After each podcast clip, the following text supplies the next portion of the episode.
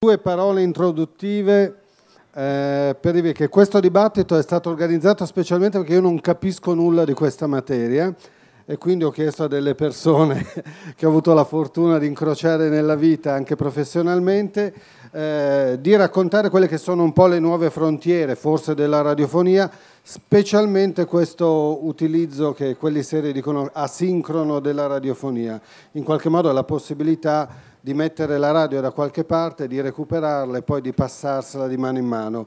Quindi mi aspetto da loro, li sto avvisando, da una parte che possano comunicare dicendo delle cose per persone come me che ne capiscono pochissimo, allo stesso tempo però cercando di descrivere il più possibile queste nuove frontiere raccontando quelle che sono le suggestioni possibili della radio nel futuro, il che non vuol dire naturalmente che poi non rinunciamo ai pezzi della radio che stiamo già facendo, che si continuerà a fare. Gianluca Neri, lo dico perché gli altri fanno finta di essere esperti ma non lo sono, è l'unico esperto che c'è qua, a Filippo Solibello che, che, è un uomo capace di stare in ogni situazione affideremo di, di far girare la palla con tutti. Luca Sofi è il più grande polemista che abbiamo a disposizione. Però, no, però non vedo... E ahimè purtroppo ci ha raggiunto anche Matteo Bordone scusate. che speravamo di anticipare. Scusate un attimo, non vedo bene la ragazza, quella che mi guarda con aria di sopra- disapprovazione. Eh, se ti metti, dovrei allineata in modo che capisco quando sto dicendo cose che non vanno. Grazie. Mi affido alla sapienza radiofonica di Filippo Solibello. Grazie, grazie Renzo. E... Funziona. Piano. Fa fa fa fa fa.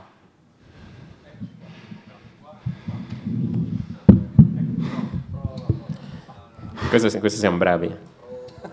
Professionisti veri. Possiamo farlo per ore, eh?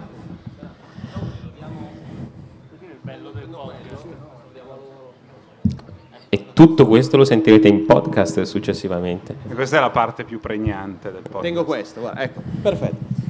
Bene, buonasera quindi e benvenuti allora all'ampio dibattito sul podcast e le radio online. Eh, di che cosa parleremo? Grosso modo cercheremo di tracciare alcuni scenari eh, per il futuro della radio, come diceva prima Renzo Ceresa, eh, che è la, la- la vera mente che sta dietro a questi radio incontri di Riva del Garda. Eh, abbiamo una specie di pozzo eh, di, di scienza e di sapienza che è Gianluca Neri. Gianluca Neri è, eh, per chi non lo sapesse, uno di quelli che in Italia ha eh, percorso eh, l'epopea della New Economy. Vi ricordate gli anni in cui c'erano i siti internet, in cui internet era diventato una specie di eh, grande eh, Klondike dove tutti si buttavano a cercare l'oro, ecco Gianluca Neri è eh, quello che in quegli anni ha fondato Clarence, eh, il leggendario portale eh, che, che tra i primi, sì, beh, io ero, facevo parte di quella,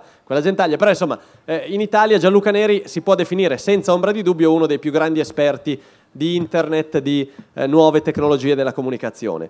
Eh, Luca Sofri e Matteo Bordone li conoscete, sono dei conduttori radiofonici di Radio 2, delle voci del pomeriggio e della sera di Radio 2 e eh, entrambi in qualche modo hanno a che fare con le radio online. Luca Sofri ha una sua eh, propria radio eh, su internet, eh, in realtà donata, è un canale che Gianluca Neri ha donato a Luca Sofri e Matteo Bordone partecipa spesso alle trasmissioni di Macchia Radio, che è la radio di Gianluca Neri. Eh, di che cosa parliamo quando parliamo di radio online? Eh, parliamo di siti internet dove è possibile ascoltare delle radio in diretta.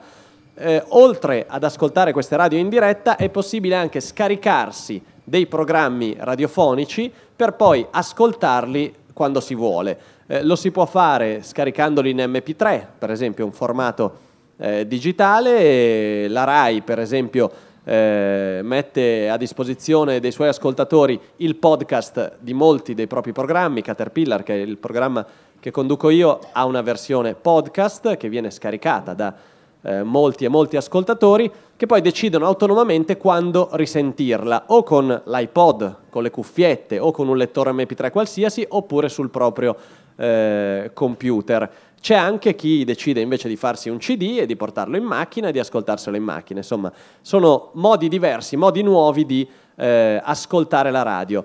Oltre a questo, la grande novità è eh, la possibilità per chiunque di aprire un proprio canale radiofonico su internet a costi incredibilmente eh, inferiori, ma già, già, parlare di inferiori è, è ridicolo perché una radio vera trasmessa via etere costa miliardi, una radio trasmessa via internet in tutto il mondo costa pochi centinaia di euro, come ci racconterà adesso Gianluca Neri.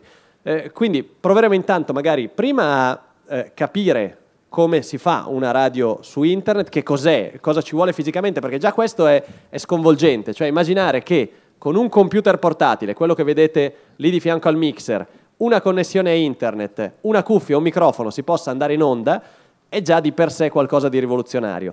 Poi proveremo magari a capire quanto eh, questo sbalzo eh, nel modo di produrre e di fruire eh, la radio possa comportare nei nostri comportamenti futuri. Quindi direi innanzitutto a Gianluca di eh, provare a spiegarci che cosa è successo negli ultimi 12-18 mesi per cui quello che prima poteva fare solo Bill Gates adesso lo può fare qualsiasi ragazzino nella sua cameretta. È fantastico, tecnicamente hai già spiegato tutto.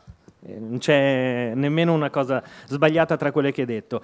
Eh, la differenza in questi 18 mesi è che è diventata di moda la parola podcast che come dicevi tu non è nient'altro Volevo che... sottolineare la meraviglia di Gianluca Neri nel riconoscere che non c'è nessuna cosa sbagliata in quello che ha detto Solibello. Perché non è vero. È pazzesco. Cioè, de- e come si se era fosse la prima volta come che non gli è mai successo, esperto e allora... direi lasciate parlare Gianluca Neri, voi interverrete solo una volta che lui avrà Una volta finito. interpellati. Eh, una volta interpellati. Gianluca. No, dicevo, eh, il podcast non è nient'altro che la registrazione di un file MP3. Dov'è la rivoluzione? Che eh, io prendo il mio iPod, il mio lettore MP3 o il mio telefonino, lo metto nel suo cradle, come si chiama, nella sua cuccia, nel, nel lettino, insomma, dove si ricarica e durante la notte mi scarica la puntata di Caterpillar. Io la mattina vado in metropolitana, metto le mie cuffiette e mi ascolto Caterpillar. Oh, viva non ho mai visto D2. Neri prendere una metropolitana negli ultimi 15 Questo anni. è anche cioè. vero, però Era un io impersonale. gli ascoltatori lo fanno. Al prossimo intervento di Sofri saremo costretti ad espellerlo dalla sala. eh. Lo dico perché... Detto questo, eh, c'è anche da dire che le radio online non sono affatto una novità.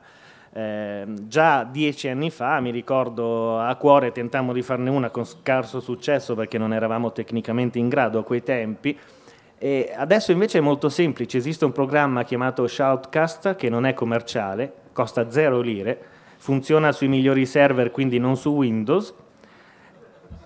è vero, volendo ci si può provare, ma non credo che sia il caso. Eh, lo si installa, io giuro ci ho messo credo 5 minuti perché devi dire la mia radio si chiama così, voglio che trasmetta su questo sito e a quel punto loro stessi dicono bene, puoi iniziare a trasmettere proprio nel file di configurazione. E a quel punto devo dire, io ho detto ma sì, proviamo, Ehm, accendi il tuo computer con un altro programma gratuito anche quello. Eh, semplicemente eh, trasmetti esat- tutto quello che sul tuo computer passa come audio. Quindi puoi mettere un CD, puoi suonare un file MP3, puoi attaccare il tuo microfonino e questa è la versione base, diciamo. Tu- mm, ci sono delle limitazioni ovviamente perché allora fino adesso abbiamo detto ok ci siamo fatti una radio online secondo quello che ho detto il software costa zero abbiamo una cuffia da 15 euro un microfono di quelli che vendono in edicola regalo in- con un'enciclopedia non costa niente Eh, i, i problemi vengono quando una radio online eh, inizia a diventare un filo popolare Perché il problema è quante persone possono ascoltare contemporaneamente quella radio. Fino a pochi anni fa il problema su internet era proprio questo. Tu potevi pubblicare qualsiasi cosa, un sito, eh, una trasmissione televisiva o radiofonica, ma superate le 50 persone eh, che contemporaneamente guardavano quel sito, il sito crollava, non ce la faceva Esatto. più. E Si acquistare chiama problema di banda. Ecco, acquistare eh, la possibilità che più persone eh, guardassero contemporaneamente quel sito, quella trasmissione radiofonica o televisiva, costava moltissimi soldi. Parliamo di, di centinaia di milioni di lire. Esatto, adesso costa milioni, no, milioni no, ma costa abbastanza. Per dire, nel 1996 eh, provammo a fare una diretta per i mondiali europei, non mi ricordo che cosa c'era, e a 12 utenti contemporanei abbiamo fatto la ola e poi crollò il server. Che era il server di Clarence, non l'ultimo dei portali italiani. Adesso, Adesso invece, invece- la nostra radio può arrivare a 1024 ascoltatori per canale, quindi 1024 suoi, 1024 miei, eccetera, eccetera. Ed è una delle migliori configurazioni perché noi abbiamo preso un server in America dove costa tutto meno e dove non c'è la SIAE, tanto per- c'è un'altra cosa, ma non è C'è, c'è una SIAE americana, C'è una SIAE questo poi è un americana. problema di cui parleremo perché chiaramente non è che uno può trasmettere quello che vuole senza poi pensare che arrivi qualcuno a chiedergli i diritti di quello che trasmette. Allora, eh, La Gianluca- maggior parte delle radio online lo fanno, anche perché non, non si immaginano che un giorno qualcuno dalla SIAE li chiami, ma succede, te lo assicuro. Eh, Gianluca ha i server negli Stati Uniti per cui paga la SIAE americana. Eh, il costo di questi server è qualche centinaio di euro all'anno. Sì, un, un po' più a dire la verità, perché noi abbiamo voluto fare un po' gli sboroni, abbiamo detto facciamo quello con banda illimitata, in modo che non succede niente, non crolla mai il server. Ehm, va detto che non, è- non c'è bisogno per forza di prendere un server in America con banda illimitata. Eh, va detto anche che la maggior parte delle radio online non pagano i diritti, nel senso che eh, sarebbe anche oneroso, cioè chi ha a che fare con le radio, ma anche con un locale, con un piano bar, sa che c'è un borderò da compilare e tutto il resto. Per la nostra radio sarebbe abbastanza difficile, perché quello che abbiamo fatto noi è, noi trasmettiamo, che so, il martedì sera, e visto che c'è un canale libero, facciamo un appello sui nostri blog e diciamo, se qualcuno di voi vuole fare una trasmissione, e sia più o meno capace, insomma non è che deve essere per forza Albertino, però ehm, noi gli diamo lo spazio e quindi c'è stata una- un po' una guerra a accaparrarsi lo slot migliore, che, che poi non è quello radiofonicamente Certo, ma quello de- de- de- è diverso. casalinga è diverso. Il, il- il picco si ha nell'ora dell'ufficio, non c'è il... eh, Non Quando c'è, la gente non c'è il drive time. non c'è il drive esatto. time anche perché chi si collega in macchina? Per cui Gianluca, una situazione in cui eh, improvvisamente si azzera tutto e si ritorna eh, per certi versi a una fase storica simile a quella che vide l'esplosione delle radio libere e delle prime radio private. La differenza qua è che si può fare una radio con ancora meno mezzi di quelli che servivano allora. Esatto, Grosso modo è, corretto. Molto meno, non devi avere nemmeno le due piste per, per fare i mix perché ci sono dei programmi, anche quelli gratuiti, che, che sostituiscono il DJ, proprio dicono questo ci ha tratto battute, questo altro, li ho mixati perfettamente. Tu Sembri un figo, tu in realtà hai fatto tutto lui, ti arrivano anche dei complimenti. E l'altra cosa bella è, rispetto alle radio normali, che secondo me potrebbero usarlo anche loro ma non lo fanno, è l'interazione diretta con eh, gli ascoltatori, che sentono un po' la radio online come, come loro. Eh, nel senso che noi non usiamo gli sms, ma proprio una chat in tempo reale. Capita ad esempio che uno accenda, perché noi abbiamo un- una specie di bottone accendi radio, senza sapere che cosa si andrà a dire per, eh, per tre ore. È vero che poi vengono fuori delle cose più- mm, abbastanza deliranti, come diceva Luca Sofri. Prima Cioè, però tu parli di chi la fa la radio, che di chi la fa e anche di senza chi sapere cosa andrà a fare per Sì, tre che, ore. che è già dile- delirante di per sé. Però dagli ascoltatori in tempo reale arrivano un sacco di input e soprattutto le risposte.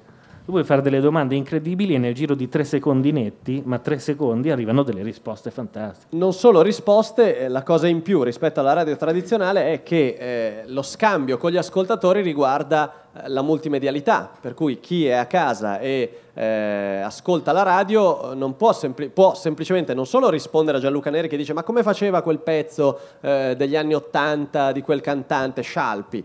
Io che sono a casa so come faceva quel pezzo ma ce l'ho sul mio computer e lo posso inviare eh, in un istante a Gianluca Neri che poi lo trasmetterà sulla radio. Per cui il tipo di connessione che si instaura con gli ascoltatori è ancora più vivo, ancora più... Sì, anche eh, lì nel giro di 20 secondi può arrivarti qualsiasi brano. Un giorno abbiamo tentato proprio di forzare la mano e abbiamo detto troviamo un brano che nessuno avrà mai. Ci è venuto in mente Rosso di Francesca Gollini di Non è la Rai. Ecco, È arrivato. E c'era, e c'era uno che ce l'aveva. ecco. C'è qualcuno, Il- qualche il che la pazzo ce dice lunga sul pubblico delle trasmissioni radio di Gianluca Neri. Neri. Però eh, qui si arriva forse al, al primo punto da cui partire poi per il dibattito. Eh, siamo arrivati a un momento in cui il, il massimo di eh, fondamentale della radio, la dedica, eh, è oramai possibile in ogni sua declinazione, perché io non solo posso chiedere alla radio mandami quel pezzo, ma posso mandare alla radio il pezzo che io voglio poi ascoltare. Eh, siamo di fronte a una rivoluzione, eh, siamo di fronte a un eh, momento storico che potrebbe portarci eh, forse molte novità, eh, forse da, da una parte all'altra, dove non sappiamo ancora. A Luca Sofri chiedo, sei quello più anziano seduto a questo tavolo? Questa l'ha detta così proprio per ammollare, c'era No, bisogno? beh, insomma, per, eh, per dire che hai memoria storica forse di quella fine degli anni 70, in cui, eh, di quell'inizio degli anni 80 in cui le radio libere iniziarono a trasmettere. Beh, eri un Con ragazzino. questo stile Eyar, lui arriva e ti dà del vecchio, Cioè, capito? Eh, E Siccome sei- siccome sei il più vedi- cretino a questo tavolo, ti risponderò volentieri. vedi delle somiglianze, vedi delle similitudini, cosa intravedi nel futuro di queste nuove modalità di trasmissione? Guarda, io vedo delle somiglianze, no, non, non- cioè, forse sono così vecchio, ma forse fa- facevo a, eh, comunque, diciamo, se uno sentiva anche le radio da bambino in quel periodo non aveva la percezione della rivoluzione perché era ancora troppo bambino, la percezione ce l'avevi essendo un po' più grande. Io vedo delle grosse similitudini in realtà, eh, poi naturalmente anche molte differenze, ma insomma tutti i paragoni eh, prevedono delle differenze, con quello che è successo con i blog. Ehm, io ho, eh, diciamo, sì, ho questa radio che si chiama Radio Wittgenstein, che prende il nome dal mio blog che si chiama Wittgenstein, non vi sto a spiegare perché si chiama Wittgenstein, eccetera, eccetera, anche perché è particolarmente insignificante. Eh, successo è questo. Un mio caro amico, ex guru di cose informatiche, non lo è più per ragioni geografiche, ci vediamo meno, eh, sapendo appunto delle mie passioni sia tecnologiche che musicali, mi segnalò poco più di un anno fa che esisteva un microprogrammino per il Macintosh. Si può dire ancora Macintosh o è anacronistico? Si dice Mac. Macintosh, si può dire. Ehm, un microprogrammino che permetteva di mandare online, cioè di trasmettere al mondo quello che tu stavi ascoltando sul tuo computer tramite il programma diciamo, più popolare in generale, ma insomma il programma ufficiale di Apple per i Macintosh per ascoltare la musica che si chiama iTunes, eh, quello che io ormai da parecchi anni uso per sentire la musica. Io non, non- non- non sento più i CD. Eh, Appena ho un CD lo metto dentro il computer, importo i pezzi o tutto il CD o i pezzi che mi interessano e da lì in poi, diciamo, avendo collegato il computer alle casse del- dello stereo, eccetera, eccetera, sento la musica da lì. Eh, questo programma che il mio amico mi segnalava, che si chiama Nicecast, eh, semplicemente la musica che io sto ascoltando la trasmette online. Che cosa significa? Che la manda su un indirizzo sul web dove se voi cliccate, cui da quel momento in poi cominciate a sentire. Scusate se vi ripeto delle cose che ha detto Gianluca, ma io mi rendo conto spesso che delle cose che diciamo in realtà sono diciamo, molto, molto più eh, lontane e incomprensibili di quello che la nostra abitudine prevede, quindi la ripetizione magari giova anche. Ehm, allora, io provai questo programma immediatamente, diciamo, chiedendo al mio amico verifichi, no, forse spostandomi sul computer di mia moglie per verificare che quello che stavo ascoltando sul mio computer uscisse da un altro computer. E effettivamente questo succedeva. E, e questo lo trovai abbastanza emozionante nel suo piccolo, per tutto un ragionamento che ho fatto diffusamente sul blog, ma che qui semplicemente vi accenno, eh, sulla passione che io ho, che secondo me molti di quelli della mia generazione hanno, in generale per la selezione delle dei contenuti e della capacità, c'è in tutto questo e delle altre cose, c'è in tutto questo un discorso sui blog, su un sacco di altri mezzi, ma insomma, nel dettaglio per la passione per fare il DJ. Allora, fare il DJ è un sogno esplicitato oppure implicito eh, che hanno sempre avuto moltissimi di noi, perché significa laddove non hai dei talenti particolari, in particolare per la produzione di musica, però per diventare il tramite e il fornitore e il pusher della musica buona che qualcun altro ha fatto ne- eh, presso appunto un pubblico e quindi diventare impostore di certe belle cose e di certa buona musica e diffonderla in giro. Ehm, allora, appunto, cominciai a far funzionare questa radio, la segnalai sul blog e i primi cominciarono a collegarsi, che è sempre stata la mia radio online, una specie di filo diffusione di fatto. Io non ho mai parlato. I primi tempi avevo, inseri- avevo registrato un micro pezzetto dove dicevo buonanotte quando spengevo la sera perché mi sembrava cafone spengere senza avvisare nessuno. Poi adesso faccio cafone e ogni tanto spengo. Ehm, però è una filo diffusione, cioè mando soltanto la musica eh, che, che ho su iTunes nel mio computer. Dopo appunto aver fatto i primi test, averlo segnalato sul blog e i primi si erano collegati, mi accorsi della cosa che diceva Gianluca, cioè che al quinto che si collegava cominciava a incepparsi tutto quanto per il famoso problema di banda, cioè che la eh, velocità di trasmissione, connessione, gli spazi a disposizione per usare delle espressioni un po' banali, ma insomma per capirsi, eh, non erano sufficienti a sostenere la quantità di gente che si collegava per ascoltare, quantità esigue come vi ho detto, ma insomma abbastanza da eh, complicare tutto questo. Allora Entra in gioco. entra in gioco appunto Gianluca Neri che entra in gioco quasi sempre in qualsiasi situazione. Eh, entrò in gioco in quel caso e eh, non mi ricordo diciamo, per quale accidente appunto ci spieghiamo e ci raccontammo questa cosa e lui mi disse tranquillo. Penso a tutto io. canale libero. Perché lui appunto aveva, si era comprato questo spazio su un server americano, eh, eh, praticamente illimitato a quanto lui va dicendo, ehm, e in più aveva appunto firmato questo eh, contratto con la CIA americana, che sono i due intoppi, diciamo soprattutto intoppi economici eh, rispetto alla prosecuzione della trasmissione radio online.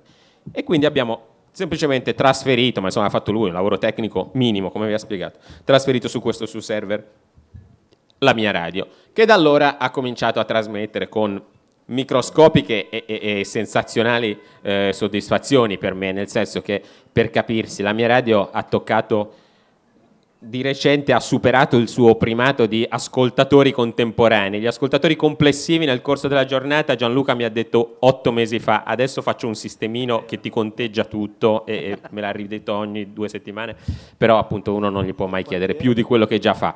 Però, quindi non so quante persone l'ascoltino nel corso della giornata, però l'unico dato che riesco a capire è gli ascoltatori simultanei in ogni momento. Ecco, il massimo di ascoltatori simultanei che ha avuto sono 49, credo quando ho fatto sentire il nuovo disco di Springsteen o non mi ricordo cosa. Ehm, che capirete è una cifra veramente esigua, soprattutto se tu nel frattempo fai il paragone col fatto che vai in radio ogni pomeriggio e parli a 300.000, 400.000 persone.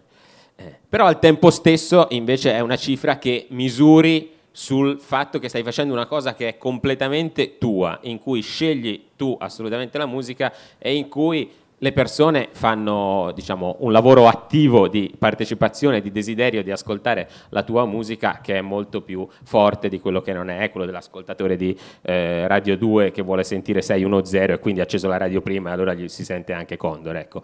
Quelli che appunto si collegano a Radio Wittgenstein è perché vogliono sentire la musica Radio Wittgenstein. Eh, e allora appunto risolvemmo e eh, Gianluca risolvette questo problema tecnico. E così adesso, i primi tempi, siccome mi sembrava di prenderla troppo sul serio, la sera andavo a dormire e spegnevo, oppure appunto il weekend spegnevo. Adesso anche perché effettivamente di quei, non so, facendo un conto approssimativo posso immaginare che ci siano un centinaio di persone, forse qualcosa di più, che sentono spesso Radio Wittgenstein. Eh, e quindi, diciamo, per qualche mi sento, è una roba che era successa anche con i blog, e qui comincia il paragone. Uno si sente poi in qualche impegno e qualche Questa era la responsabilità. premessa. Come- questa era la premessa, adesso arrivo al punto.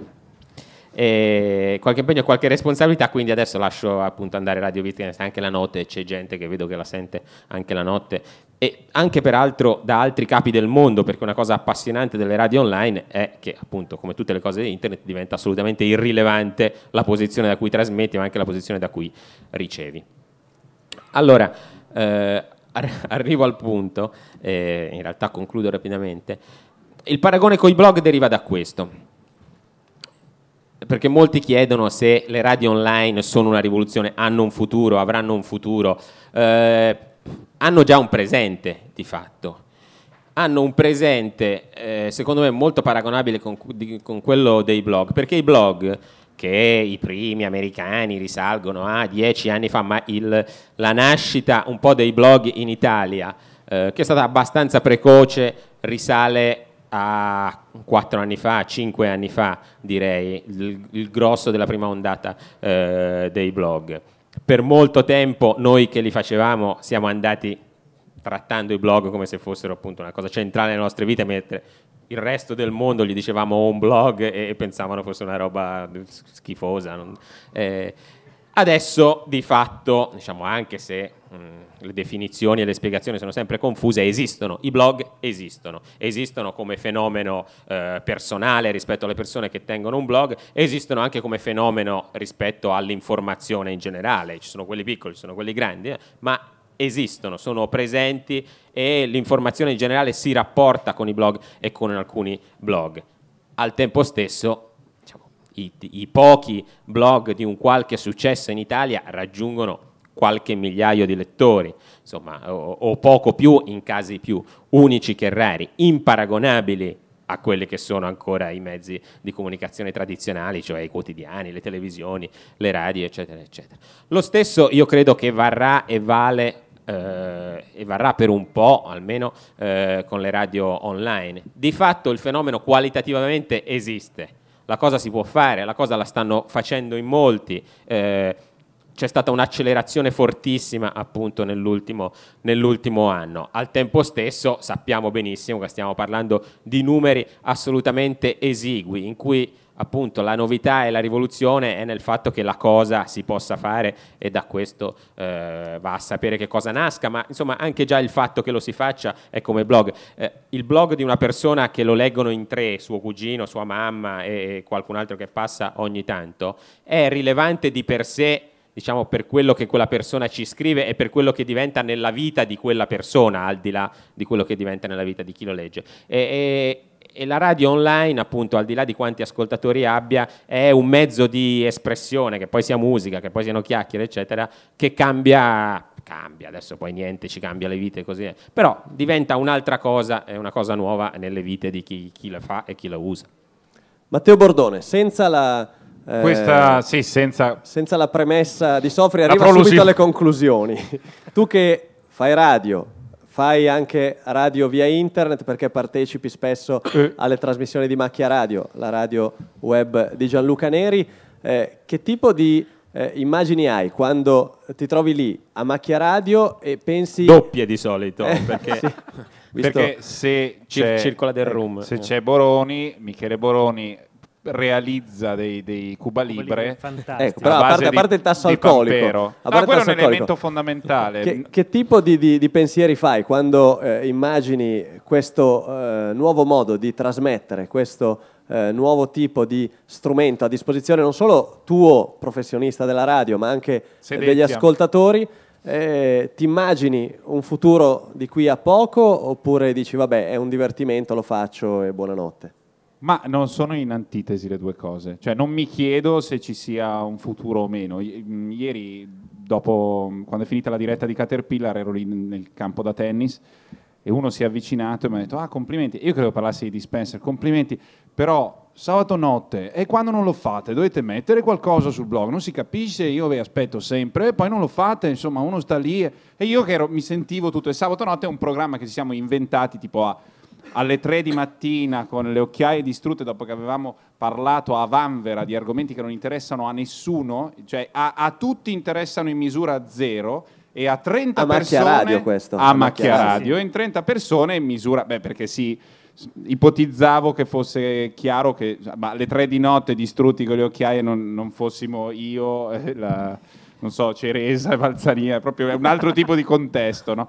e, e quindi lì è io l'ho sempre vissuto così, come all'inizio tipo festa, sono stati loro due che mi hanno portato una sera a fare il commento del Grande Fratello da Gianluca, lì ho conosciuto Gianluca, io avevo già il blog ma questo non c'entra, poi questo ha creato un'accelerazione di tutta... Poi io sono andato via e lui non è più venuto via per io settimane. Io non me ne sono più andato per settimane e quindi io la vivo forse un po' per contrasto con Dispenser che appunto essendo registrato, ha fatto la RAI, tutto è, io sono da solo nello studio, tutto scritto, è. invece lì è lo svacco istituzionalizzato, che però non vuol dire che non ci sia un'attenzione, perché all'inizio te la godi, poi come diceva Luca in, in uno dei suoi 15 interventi correlati che troverete poi in dispense qui alla fotocopisteria Riva del Garda, eh, ti trovi a pensare no però qui la gente, no, dobbiamo, questa cosa la dobbiamo... Non c'è nessuno al quale rispondi perché poi è automatico, la gente va, viene, ma quando vedi che ci sono alcuni utenti che poi compaiono come nickname nella chat, che ritornano sempre con dei nomignoli nella chat che noi abbiamo direttamente, che ritornano, che ti bacchettano, che segnalano, eh, oppure che provano una goduria infinita in questo piccolo c- circolo di pirla, poi alla fine dici no, dobbiamo rifarlo. E quindi... Lo, lo sai che io certe notti sul tardi quando sto andando a dormire vado a vedere c'è un ascoltatore di Radio Wittgenstein, uno solo, e dico no, non spengo. Eh, scusa. Ti- ti viene un po', Eh, no? Pare brutto nei suoi Ci vuole rispetto. Ma Eh, certo. eh, eh, Matteo, eh, che cos'è? che quando tu sei lì, eh, tu pensi di stare Io penso a una- alla radio, non è che pensi sono su internet, No, no, no, l'impressione etere, è quella sono della la radio, radio. punto e basta. Cos'è però che ti eh, È la radio degli anni stuzzica? 70, la radio libera, quella anche un po' politica, senza la politica.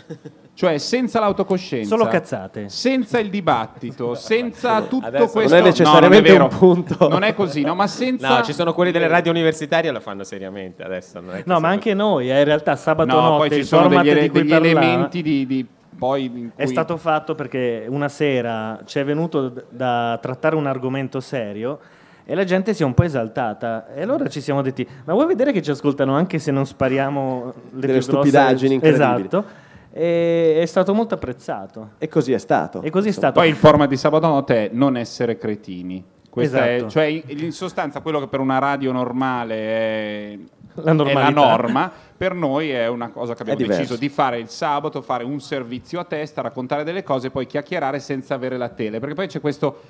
La questione della tele è fondamentale al- almeno a Radio Nation, a Macchia Radio. a- Io non ho mai capito la distinzione. Io È vado lì, lui casino. schiaccia. Perché Io... Gianluca Neri ha Radio Nation radio è un che- network. Ecco. Macchia Radio è un programma Radio Nation è la- l'intera Ah, Macchia radio Radio non è un canale di Radio Nation? no È il programma di quando si È commentano i complicatissimo. reality? Però direi a questo Sì. punto abbiamo approfondito un po' il discorso su Macchia Radio, su Radio Nation e sulle esperienze personali di eh, Sofri e di Bordone. Proviamo a allargare Io un te ne po'. potrei raccontare altre. No, ma magari più tardi.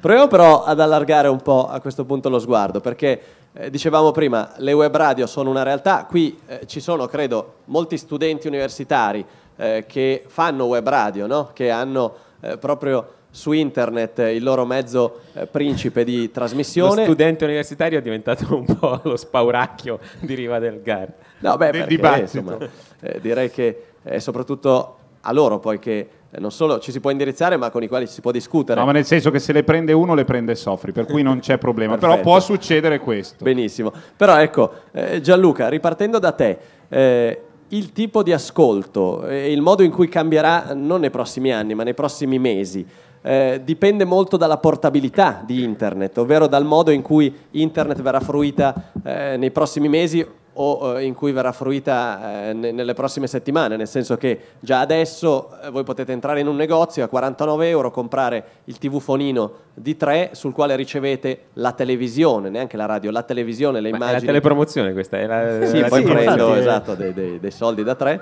E, eh, che cosa vuol dire questo? Vuol dire che eh, così come ricevete la televisione, potete ricevere tranquillamente anche dei segnali radio. E quindi il passo da qui al momento in cui sul telefonino, che sia TV fonino o telefonino collegato in UMTS o in DVBH, sono tutte delle sigle che spiegano come eh, internet sarà sempre più negli strumenti piccoli che ci mettiamo in tasca, oppure eh, fino al momento in cui l'iPod avrà anche un collegamento eh, wireless senza fili a internet, ebbene a quel punto la distinzione fra una radio che viene trasmessa in FM via etere oppure eh, via internet sarà praticamente azzerata.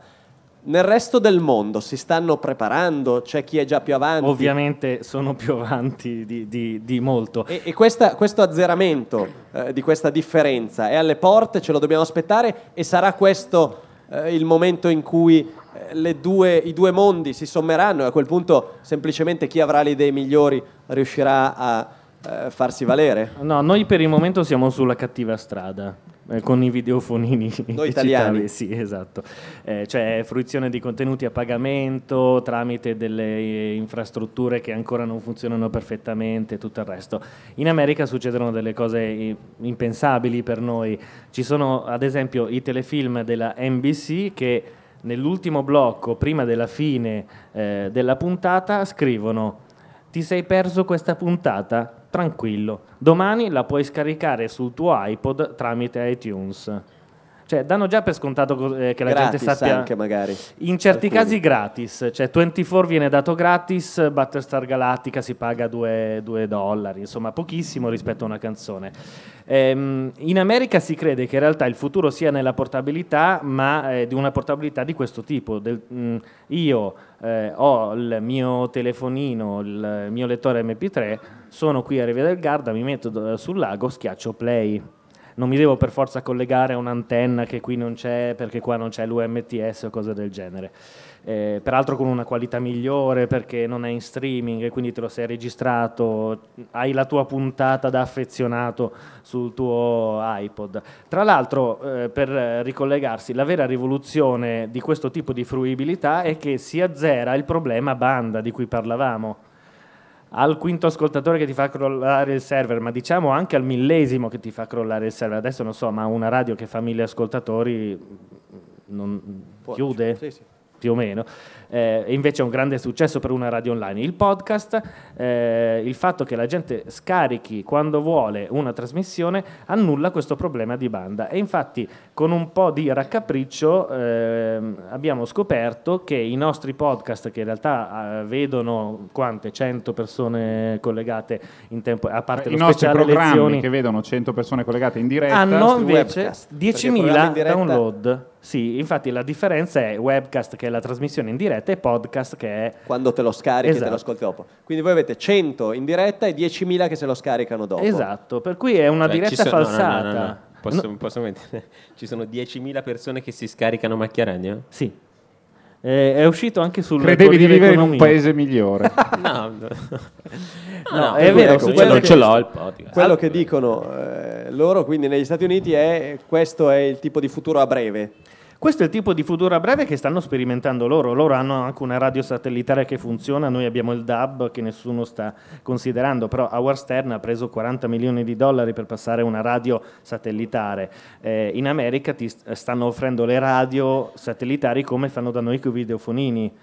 Eh, con 30 euro ti compri la radio satellitare che funziona ovunque La radio intende proprio l'apparecchio sì, radio, sì, proprio eh, la radiolina, radiolina. modello tutto il calcio minuto per minuto, nel vero senso della parola, e, e ti diamo anche l'abbonamento a 110 canali. ehm, liberi. sì, esatto. Uno è, non so, musica che piace a Luca Sofri, eh, che più o meno. Particolare. Sì, esatto. E c'è l'NBA, c'è Howard Stern, eh, è come se qui ci fosse, non so, un canale dedicato allo Zoo di 105. per dire. Non ci voglio pensare a un paese così, però potrebbe Però succedere. può essere, può Sì. esistere. Ecco, eh, rispetto a, a tutti questi ragionamenti, immagino che eh, le web radio già esistenti, quelle delle università italiane, abbiano qualcosa da dire in proposito. Allora mi spingo in mezzo a, a loro, in mezzo al pubblico, per provare a capire se le cose che qui abbiamo detto loro le immaginano o... Però eh, ti, ti- ti- ti dovevi essere spinto prima, così ora eri già lì e non dovevamo Beh, perdere questo tempo. qua. Que- eh, questa è la No, differenza eh, perché- è poca fra cosa. te e Pascal Vicedomi. è poca cosa. tu sei? Ciao Sebastiano, Fuori Aula Network, Università di Verona. Ho una domanda per Gianluca Neri. Eh, come hai detto giustamente prima, uno dei problemi per le web radio è quello di affrontare il problema legale, quindi diritti d'autore, diritti connessi, diritti di sincronizzazione e così via. Allora la domanda è, in quale stranissimo modo sei riuscito a legalizzare il fatto che gli ascoltatori ti, invio- ti invino una copia degli MP3? Ti Cioè, ringrazio io di credo avermi- che, credo che la legalizzazione delle droghe Non è che possiamo dire proprio tutto, eh? Gianluca No, Neri no, ha no, ma è bello che ha preso l'unico No, punto dico, non no, lo legale. diceva la così in legalizzazione teoria, delle droghe in leggere teoria a loro livello, potrebbero. a livello legislativo sarebbe probabilmente più facile da far uh, passare, per cui mi chiedevo in quale strano stato del mondo ci fosse questa... In nessuno stato, ti dico la No, verità. Era un esempio.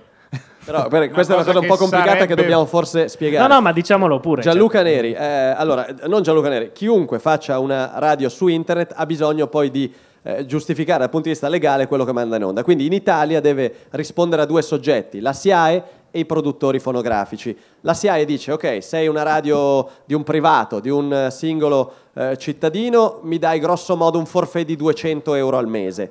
I produttori fonografici dicono eh, mi dai grosso modo un migliaio di euro all'anno, se non sbaglio, come minimo, e sei a posto. Se sei una radio commerciale gliene dai un po' di più, e altrimenti... eh, Però lui ha ragione, perché lui qui dice mancano però, i fonografici.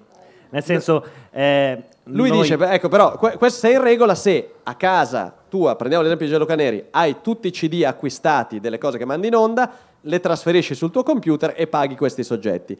Se un altro ascoltatore, lei, ha a casa sua sul suo computer un MP3 di una canzone di Eros Ramazzotti e la invia a Gianluca Neri, lei dovrebbe in teoria poter dimostrare alla SIAE che ha comprato il CD originale di Eros Ramazzotti, ha scaricato suo- la canzone sul suo computer e poi l'ha inviata a Gianluca Neri. A questo punto, forse Gianluca Neri, pagando la sua SIAE, metterebbe tutto in regola. Però è una perversione chiedergli una cosa del genere. Eh, No, ha preso Però- l'unico punto, diciamo, ci- non ci legale di confrontiamo tutta con questi problemi, No, no, ma lui, lui ha ragione in realtà, quella parte lì non è, non è coperta dalla... In America, molto semplicemente, se tu facessi la radio in Italia dovresti eh, pagare direttamente alla SIAE e ai produttori fonografici e non solo, compilare anche il borderò di tutte le canzoni che hai fatto, che hai trasmesso e eh, quali sono di sottofondo e quali no.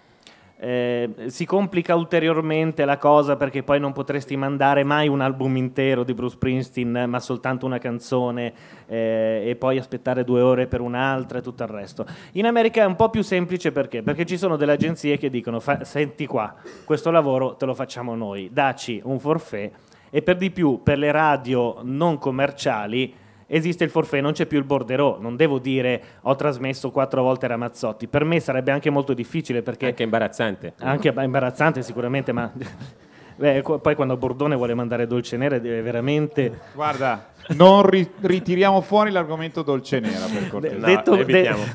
detto questo, ehm, è difficile se io do sulla mia radio la possibilità a uno studente di Bristol di avere il suo programmino alle- dalle 10 alle 11 del mattino, raccogliere i borderò di tutti e, e portarli alla SIAE. Insomma.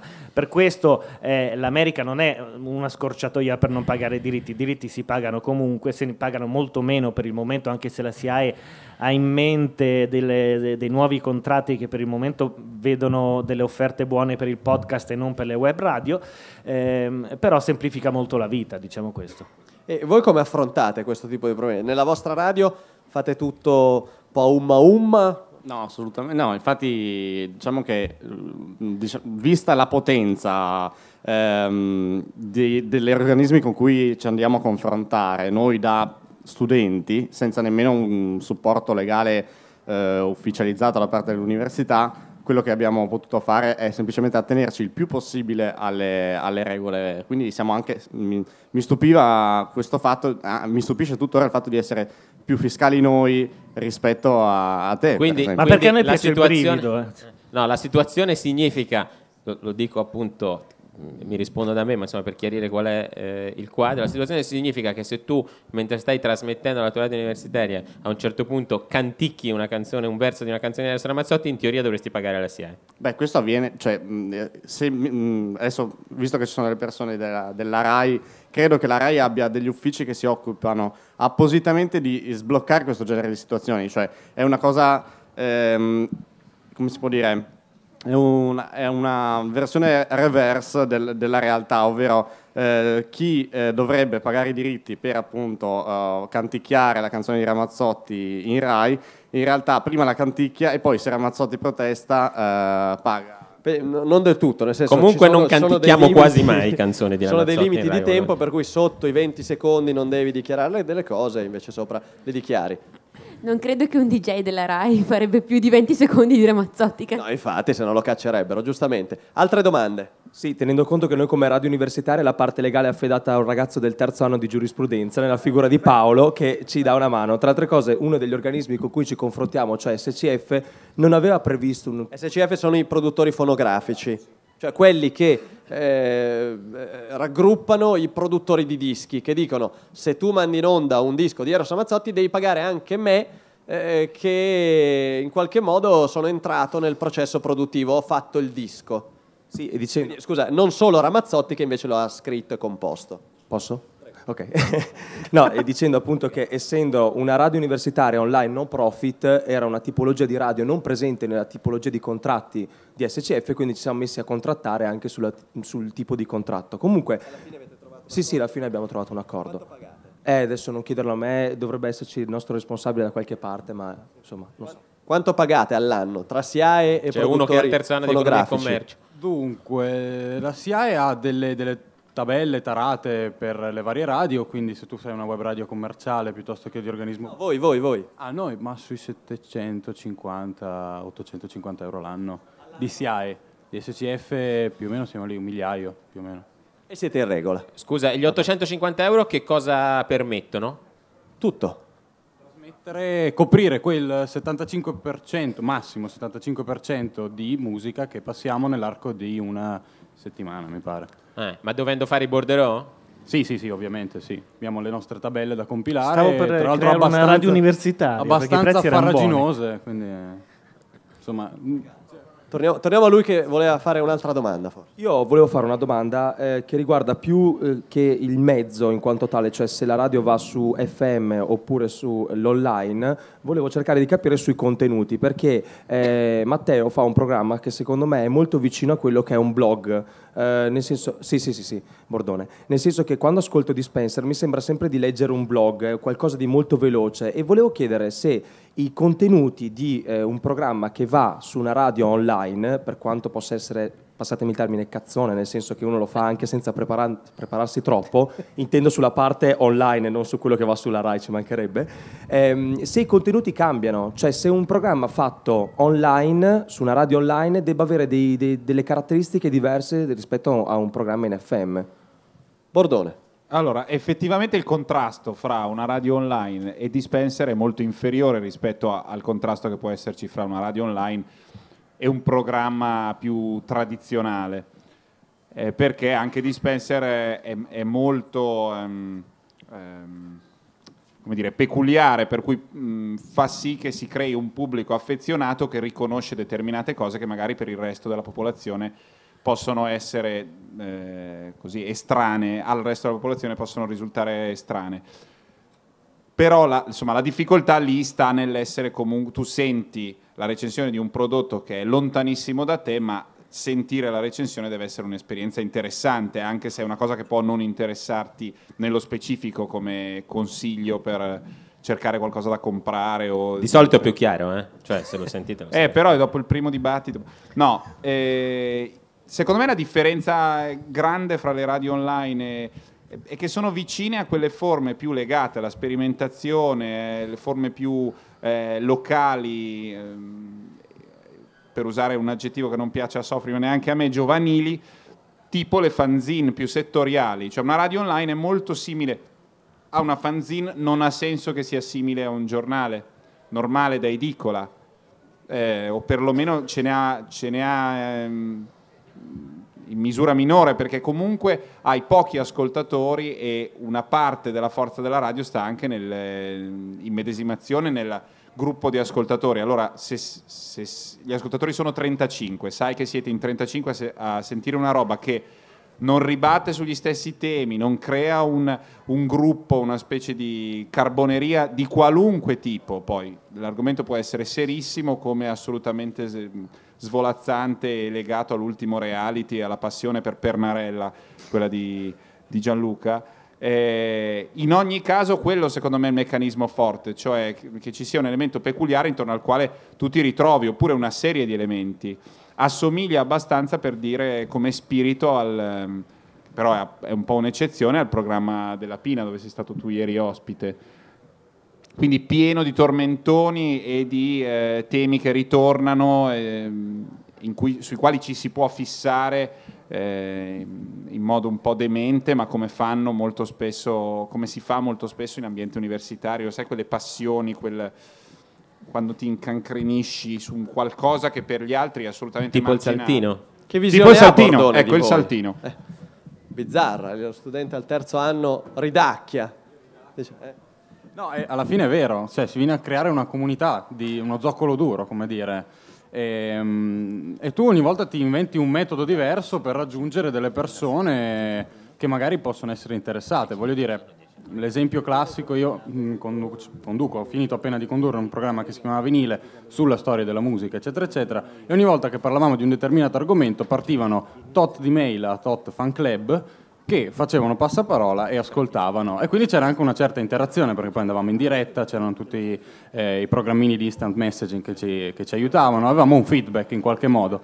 E è quello che fanno le radio online. Adesso un'altra cosa che, che vorremmo fare per il prossimo Palinsesta è un- una specie di ehm, blog radiofonico in qualche modo, una trasmissione che vada sia eh, a una certa ora sulla, sulla radio e poi sia, come dire, fotocopiata su un blog per quelli che magari non possono ascoltarla o per quelli insomma, per ovviare al fatto che però non possiamo fare un podcasting, eh, sostanzialmente. Però sono tutti vari esperimenti su cui le web radio vivono e, e- e vengono fuori anche delle cose curiose. Perché non tanto, potete fare un insomma. podcasting per ragioni di... No, no, per, per adesso per ragioni di tempo, perché non ci abbiamo pensato e il direttore dei programmi non dico che l'ha saputo adesso in questo secondo di questo esperimento, ma l'ha saputo ieri. Quindi però insomma Quindi ci si sarà anche il po- però è, insomma, lui- è un po' la, mo- la- la tendenza alla monografia indipendentemente dalla qualità della stessa e dalla pertinenza del tema che si sceglie da approfondire Vediamo se ci sono altre domande, magari anche non di addetti ai lavori, eh, perché poi altrimenti facciamo un discorso solo di persone che ne masticano. Tu sei? Io sono Francesco e do le mie generalità. Ero un- uno studente universitario che lavorava a facoltà di frequenza, che ha fatto eh, un programma radiofonico sui blog, il primo, nel quale ho intervistato sia Gianluca che Luca, Ah. ora ricorda.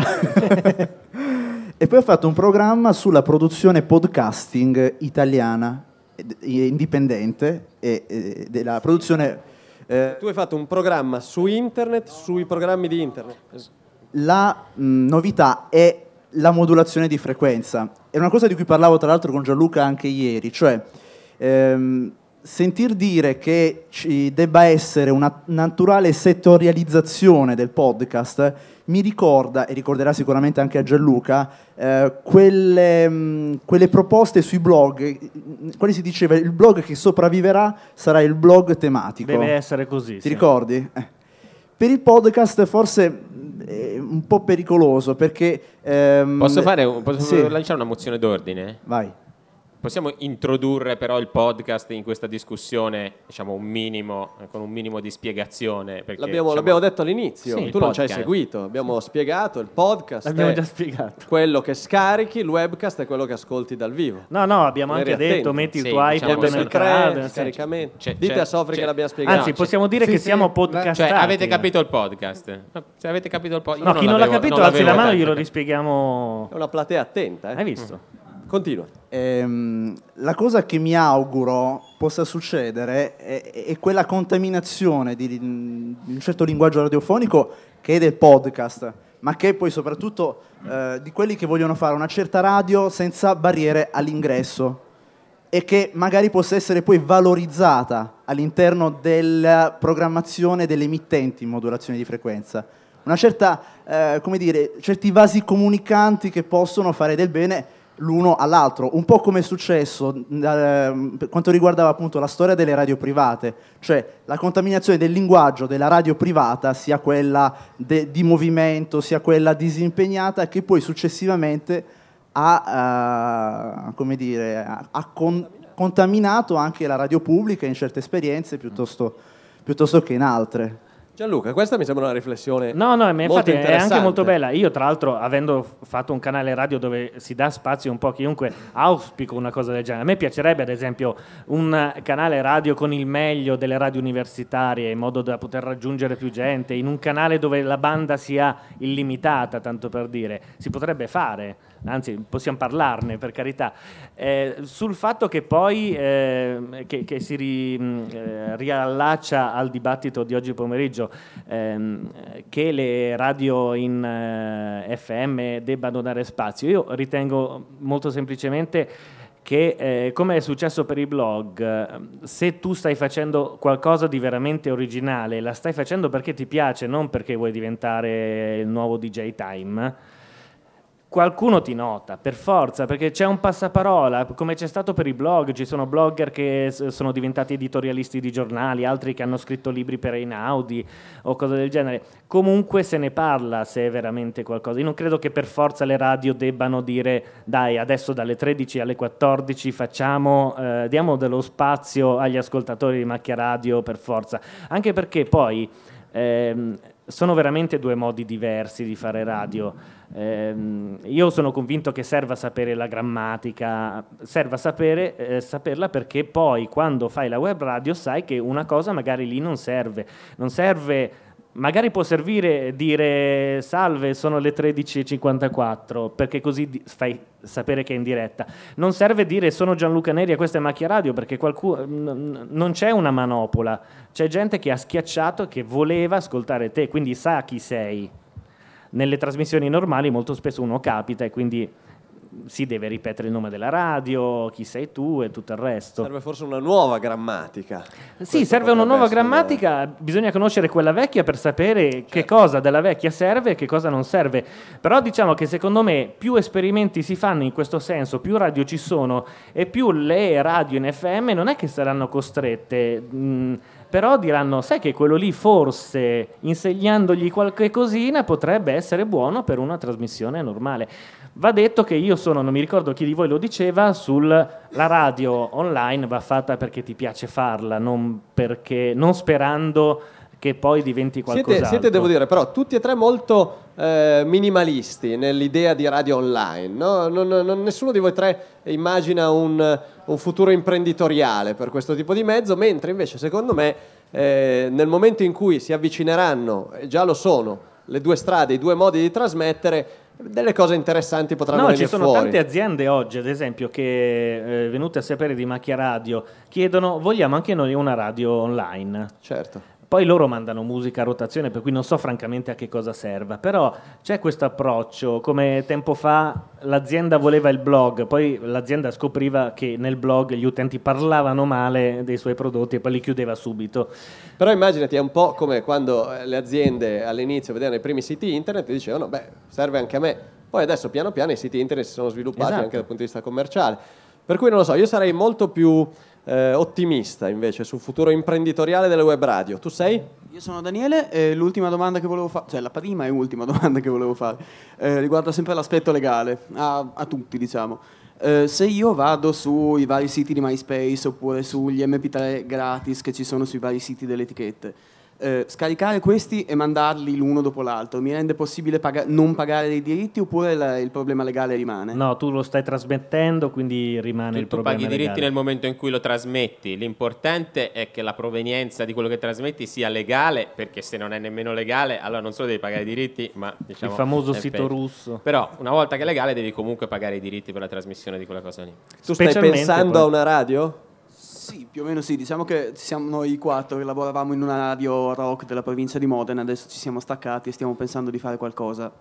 Come, come pensate di sopravvivere dal punto di vista economico? Guarda, eh, è un mese che litighiamo per decidere il nome, quindi siamo veramente agli inizi. Sì, sì, sì.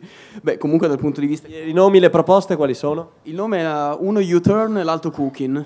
Abbiamo scelto U-turn alla fine, oggi, davanti a una bottiglia di vino, quindi...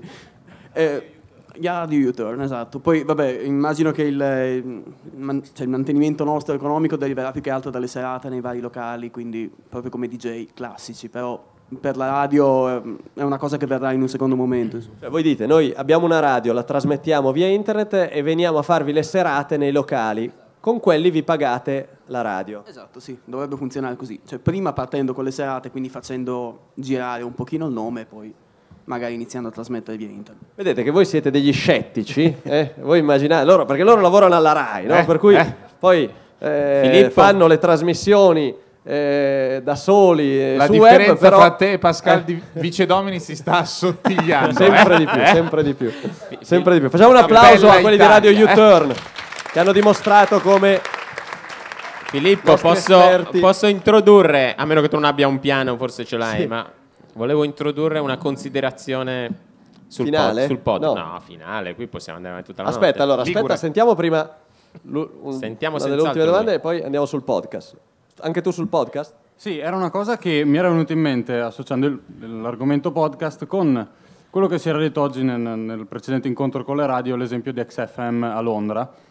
E, mh, allora, XFM è questa stazione radio, una grossa radio inglese, fanno un bel po' di programmi, insomma, una di quelli che ha gli ascolti più, più alti. Insomma. Ma Sono anche all'avanguardia perché hanno una bella sezione di podcast musica, tra l'altro, eh, confesso di essermici avvicinato da poco. Sono per dire una grossa radio, trasmettono i concerti di tipo degli Oasis live, queste cose così. E mh, allora io mi chiedevo, visto che si parlava di podcast, al di là delle molte realtà indie che ci sono, eccetera, eccetera, ma in Italia, magari sono disattento io, ma non mi pare, ci siano eh, le radio commerciali poche volte si focalizzino sul podcast, eh, ad esempio di showcase, di artisti, di live. eh, adesso non dico che debbano prendere. Cioè, basterebbe che ne so, il podcast del live a Radio DJ di Eros Ramazzotti, cioè non gli è ancora venuto in mente. È una questione di diritti, è una questione che forse non sanno che ci sono i fruitori, perché ce ne sono in verità. No, sono- qui rispondo io, sono tutte e due le cose in realtà, Eh, nel senso che eh, nelle grosse radio può essere un problema quello di dare il podcast con la musica. Noi facciamo a Radio 2 il podcast di Caterpillar, da cui però eliminiamo le canzoni, la musica, perché le case discografiche altrimenti ci dicono ma cosa fate? Regalate gratis degli MP3 della musica che mandate in onda. Per cui da questo punto di vista siamo ancora in una zona di, di discussione. Però eh, è come sempre si dice l'Inghilterra un po' come un faro, lì ci riescono. E, ad esempio del vostro podcast ne ho qualcuno qui nel mio lettore MP3 e vedo che fate questa cosa, ma eh, non so, in Italia c'è una specie di disinteresse in qualche modo, o forse non si è ancora arrivati. No, no, l'interesse sta arrivando, per dirti E questo quanto sta l'anno arrivando. però, bisogna dire, è questo l'anno dell'esplosione de- de- è dei podcast nei network. E, e non solo, cui- tanto lo è che eh, la SIPRA, che è la concessionaria di pubblicità della RAI, ha iniziato in via sperimentale eh, qualche settimana fa a trasmettere all'inizio del podcast di Caterpillar uno spot pubblicitario della Fiat di 15 secondi fatto appositamente per il podcast. Per dirti che siamo proprio agli inizi di questa era, no? Però c'è, c'è questo, questo interesse che nasce e forse qua si ricollega il punto di Luca Sofri. Vo- Volevo dire una cosa in conclusione di quello che dice lui, diciamo, il problema è il problema di una rigidità e pigrizia dei, dei sistemi e ci metto dentro tutti i sistemi coinvolti, cioè è ridicolo no, che loro a Caterpillar non possano mettere eh, online come podcast la musica che trasmettono quando la stessa musica che trasmettono chiunque la può scaricare piratescamente, facilissimamente da internet in integrale, non con loro che ci chiacchierano sopra, eccetera. O in ultima analisi, per quelli appunto non eh, particolarmente predisposti tecnologicamente, la musica che la radio trasmette uno se la registra su una cassetta da decenni quando vuole. no? E Quindi, difatti ci sono i podcast totale- pirata con tutta una- la sì, musica. c'è una, c'è una totale contraddizione, insomma è come svuotare il mare con un secchiello questa pretesa appunto di impedire la pirateria non mettendo la musica dentro tutto questo. No, mi interessava fare un, un- un micro ragionamento sul podcast, diciamo sul, sul concetto di podcast e sul contenuto del podcast e come... eh, e come cambia la trasmissione radio nel momento in cui diventa podcast.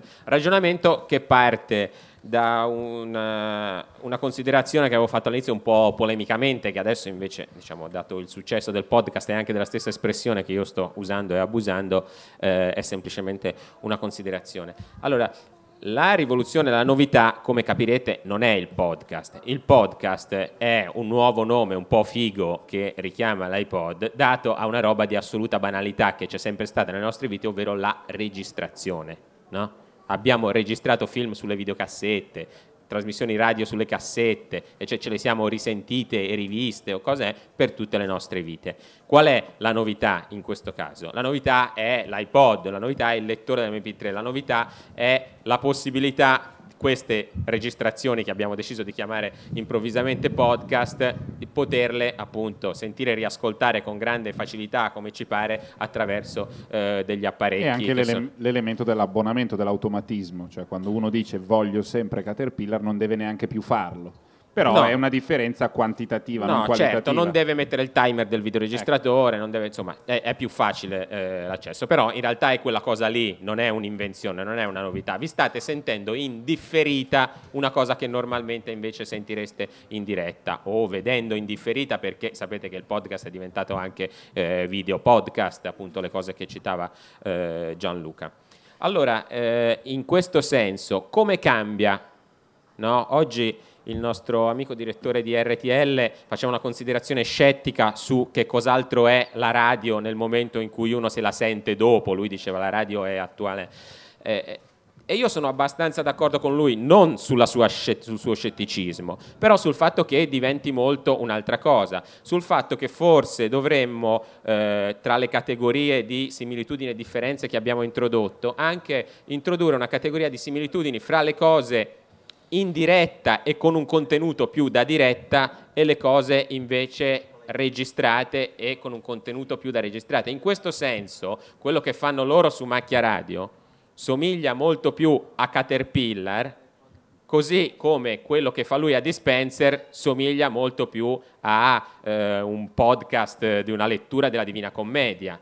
Eh, benché lui sia sulla radio sullo stesso canale dove sono loro due ore dopo, perché c'è un elemento di attualità, immediatezza e spontaneità nelle due prime cose che ho segnalato, mentre c'è un elemento di confezione eh, conclusa e ripetibile e non dipendente strettamente dall'attualità nelle due seconde cose eh, che ho citato. Dico tutto questo perché ormai definiamo radio tutto quanto, ma appunto i podcast e le registrazioni di alcune cose che si scaricano sono cose assolutamente varie che, che con eh, diciamo, alcune dei programmi radio convenzionali e col modo convenzionale di fare la radio non hanno niente a che fare se non il fatto che sono dei contenuti audio. ecco. Sì, è un nuovo modo di fare la radio. Cioè io l'audiolibro che qui, scusa, faccio un ultimo Sì, sì, esempio, l'audiolibro che qui è poco diffuso, adesso ho visto che Repubblica allegherà una cosa, prossimamente un esperimento, è stata una cosa su cui gli editori italiani si lambiccano da decenni sull'eventualità di poter promuovere gli audiolibri anche in Italia e se funzionerebbero o no, che invece nei paesi anglosassoni funzionano moltissimo, voi andate nelle librerie invece di comprarvi un libro vi comprate 4 CD, una volta cassette, che vi portate a casa, vi sentite in macchina e c'è uno che vi legge quel libro. È un podcast, cioè non è nient'altro che un podcast, no? È semplicemente un contenuto audio di una cosa che è stata registrata. Perché dici di no? Perché non ti sei abbonato. Adesso sentiamo il no. Sentiamo il no. La differenza la fa probabilmente eh, la portabilità degli strumenti che eh, si è sviluppata, l'iPod, piccolino, te lo metti e vai in giro. Vabbè, ma l'audiolibro di fatti adesso lo scarichi anche da internet in formato MP3. Esatto, e te lo puoi portare però più comodamente di prima. L'altra cosa però che riprende quello che dicevi era eh, eh, il nuovo tipo di trasmissioni. Cristiano Valli di Radio Popolare, che era qua oggi, ci raccontava di come a San Francisco, per esempio, i podcast li faccia l'azienda dei Bravo. trasporti per i viaggi eh, da una fermata della metropolitana a 10 fermate dopo. Allora lui ci raccontava di come su internet la gente si scarichi la sera prima il tragitto eh, che fa per andare a lavorare, fa 13 fermate da Loreto a Piazza del Duomo, si scarica quel tragitto, se lo mette sull'iPod e poi la mattina quando va a lavorare si ascolta quel programma dedicato fatto apposta per chi prende la metropolitana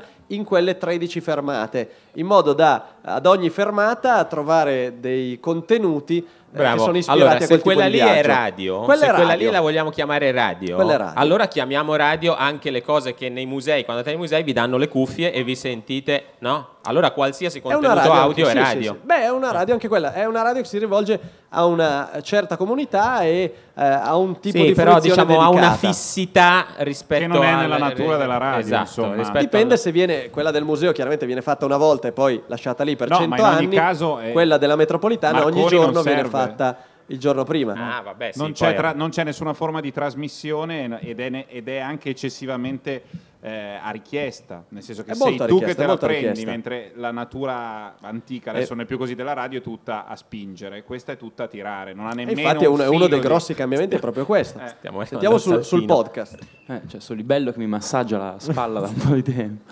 No, eh, adesso non è che abbia grandi, grandissime cose da dire, perché poi ci siamo, poi andando avanti in quello che stavi dicendo mi sono trovato abbastanza d'accordo, ma c'è una piccola differenza da cui stai prescindendo.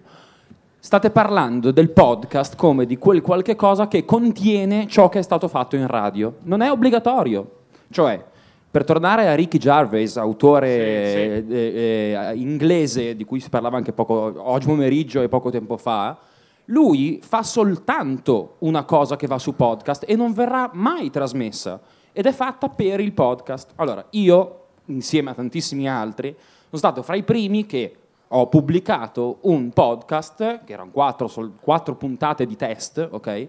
Che non sono state mai trasmesse in realtà. Cioè era, era un prodotto fatto per il podcast e basta. Allora, non necessariamente il podcast deve contenere una cosa che è stata fatta No, in radio. bravo. Cioè, adesso Questo- noi stiamo parlando. Questo conferma Potremmo essere- definitivamente l'idea che appunto stiamo parlando di cose che sono indipendenti dal concetto Assolutamente di radio. indipendenti, ormai. certo. Anzi, c'è un rapporto, cioè, cioè, la radio può sfruttare il podcast, ma il podcast non necessariamente ha bisogno della radio. Questa è la, la cosa Sì, fondamentale. Vale per- sul discorso di, di oggi della, della radio come espressione della diretta, quindi una radio un po' più primordiale, eh, il contrasto rimane. In un programma come Dispenser o in altri programmi, i radiodrammi, che non sono una novità, sono trasmessi via radio perché quello è lo strumento con il quale si raggiungeva la gran parte della popolazione, come poi è stato la televisione, ma non hanno niente a che vedere con l'attualità, ma nulla, zero. Per cui in quel caso è- è solo quanto legame c'è col, col qui e ora che, che- che si trova la differenza fra un podcast e un programma radio. Cioè se dipende poi da cosa. Vediamo se ci sono altre domande, se no andiamo verso la conclusione del dibattito. L'ultima allora di nuovo, no, di là. Francischi. Tanto ha un diaframma che anche Intanto che portate il microfono- ringraziamo Eh. Simone Tolomelli, Francesco Cataldo e Laura Carcano che stanno podcastando tutto Ci puoi, fare, Rivo ne- del Garda. ci puoi fare Nero Giardini solo qui per Riva del Garda. Vabbè, la pubblicità. va. No, eh, que- quello che io vedo fondamentalmente come differenza che non abbiamo toccato è che per ascoltare la radio io compro un apparecchio che costa 10 euro e ascolto la radio, quello che va in onda. Per il podcast c'è bisogno, per la produzione e per la fruizione del podcast, di una determinata quantità di hardware che è eh, l'apparecchio che me lo fa sentire, il computer attraverso cui lo scarico, la linea telefonica. Se il podcast è particolarmente pesante, eh, ci sono dei podcast da 100 mega. Noi non ne abbiamo posso fatto scher- uno da 12 ore, io, Bordone e Laura Carcano per le elezioni. Elezioni Appunto. 2006. Cioè, la, Rai- non la Rai- posso la pensare- Rai impone una qualità ai podcast per tutta una serie di ragionamenti, per cui i podcast della Rai pesano 150 giga al secondo, adesso ho esagerato, ma insomma Certo, non posso pensare di scaricarlo con un modem a 56k, No. che eh, se esci da Milano e dalle grandi città è ancora la realtà più diffusa di collegamento a internet. La DSL prende piede piano piano, ma eh, non è, e non dappertutto. Ecco, ehm, facevo anche questa differenza tra la radio. È sì uno strumento utile, ti permette di raggiungere delle persone che diversamente non raggiungeresti o che hanno voglia di riascoltarti, ma c'è una grossa differenza tra il mezzo che viene dal- da- dall'etere e che tu puoi ascoltare in qualunque momento. In. Paradossalmente sei molto più ascoltabile con queste tecnologie qui da un ascoltatore di Washington che non da un ascoltatore di Greve in Chianti. Gianluca, no, c'era una Eh, piccola sì. aggiunta. Un'ultima cosa, fra l'altro, è notizia recente di uno studio che hanno fatto negli Stati Uniti e in dieci anni, ti lascio il microfono, in dieci anni di apertura delle- della banda larga pensavano di avere 48 milioni di fruitori e invece si sono accorti di avere 48 milioni di persone che forniscono contenuto. Ok? Ci sono, eh, qui di- la- diventa ridondante, diventiamo ombelicali, podcast che si occupano di podcast, cioè The Master of God of Podcast, una roba del genere. Fermiamoci qua, fermiamo- è talmente assurdo. Diventa, eh, che però è una roba a sé stante, che prescinde dalla radio. Ecco, per- Questo, questo era un ragionamento importante sui fruitori che diventano invece produttori. Gianluca Neri, eh, prima dell'ultima domanda, quanto ci metteremo a far arrivare la DSL in tutti i paesi italiani? Tu che sei amministratore delegato, Delegato di di Telecom Telecom. da pochi minuti, tra l'altro. Perché Alcuni Filippo paesi italiani, è una notizia oggi. recente, non avranno mai la DSL. Mo- eh, perché ehm, la DSL semplicemente sfrutta un secondo canale telefonico. Dove la Telecom non ritiene che ci siano tanti fruitori di internet, usa quell'altra parte che servirebbe per collegarsi a internet e la assegna dei numeri telefonici. Quindi non ci sono le centraline e non è detto che tutti avranno la DSL. Dopo questo Scusate la- incoraggiamento- la tristezza Eh no, così, della cosa così, che ho detto, ma- Notizia recente. L'ultima domanda eh, deve essere quella che conclude il dibattito, quindi eh, sappi di avere una grossa responsabilità.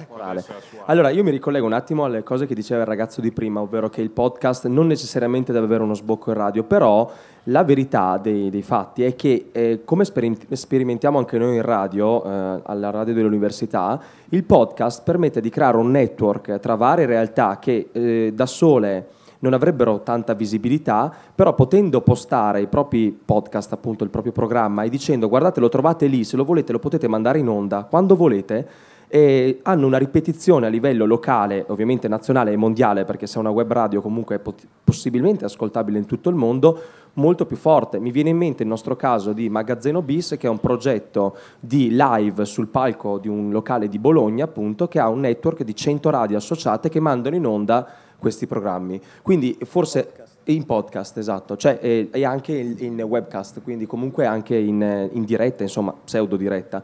Quindi secondo me, tornando indietro e pensando al podcast come qualcosa di singolo che ognuno posta, in realtà dopo ri- ritorna all'interno di un network, di un flusso continuo. Quindi ehm, secondo me si ritorna un po' a quell'idea di comunità, di condivisione dei contenuti che eh, no- crea un po' più di, ehm, di- di unione all'interno delle varie radio, soprattutto quelle un po' più piccoline che per conoscersi eh, tra di loro anche si appoggiano l'una con l'altra. Beh, direi che come conclusione ci stava tutta. Eh, le Ricorda ultime- anche l'epopea televisiva di un uomo che andando contro la legge che vietava la diretta cominciò a distribuire videocassette in giro per Non so l'Italia. a chi ti riferisci, Matteo, però qualcosa mi ricorda.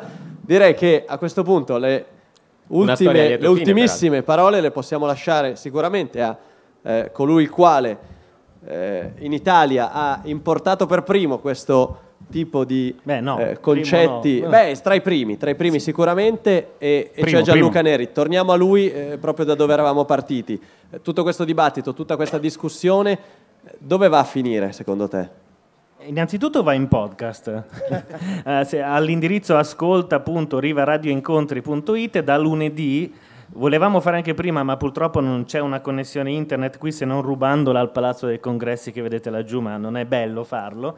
Da lunedì No, ci non saranno basta, no? non si tratta di se è bello o non bello. La banda ha due tacche, quindi Sì, non esatto. va. Comunque da lunedì ci saranno i dibattiti, tutti i radioincontri fruibili, eh, scaricabili via computer, telefonino, iPod e tutto il resto. Eh, poi la- Fra due anni, cosa, come Pensare- ascolteremo la pensare a radio? uno che va in metropolitana come- ascoltando Ma io- come la produrremo? Credo che eh, fra due anni la radio sarà esattamente come è ora. Voglio sperare che ci siano dei mezzi un po' più tecnologici, eh, tipo le radio satellitari, che hanno una qualità molto più alta. Non credo che parleremo più della differenza tra radio e podcast, perché anch'io sono convinto che siano due cose diverse. È ovvio che il podcast di Viva Radio 2 è radio, la fiaba della buonanotte no. Ehm, infatti hanno anche due nomi diversi, per cui alla fine credo che è solo molto più comodo eh, per una trasmissione radio. Nel frattempo schiacci e ti sei fatto anche il podcast, tutto qui ti evita il tempo di fare una trasmissione montata e tutto il resto. Credo che non funzioneranno tutte- tutti quei sistemi eh, che trasmettono audio e video via telefonino, molto semplicemente perché un telefonino potrebbe tra- eh, includere tranquillamente con un cippino grosso così una radio FM che è gratuita. Quindi non vedo perché io dovrei ascoltare Radio DJ pagando una connessione UMTS quando... Non vedo perché tu dovresti ascoltare Radio DJ in generale. No, per Visti certe i tuoi cose... legami, eh. Saluto i responsabili di Radio DJ. No, io invece ascolto molto Radio DJ, Eh, però non vedo perché non, non debba farlo attraverso una radio FM, mo- molto semplicemente. Quindi credo che ci sia un floppone dopo i mondiali di tutte le cose trasmesse via telefonino. Gianluca, sappi che le tue parole sono state registrate, fra due anni torneremo Saluto qua gli a amministratori chiederti di tre. di quanto hai detto, così come ogni tanto si legge sugli aforismi, no? quelli che dicevano ma no, questo mezzo, il telefono è destinato a fallire. Vedremo, grazie a Matteo Bordone, a Luca Sofri, a Gianluca Neri. A Filippo Solibello. Nei prossimi giorni continuano i radio incontri. Ciao! Ciao!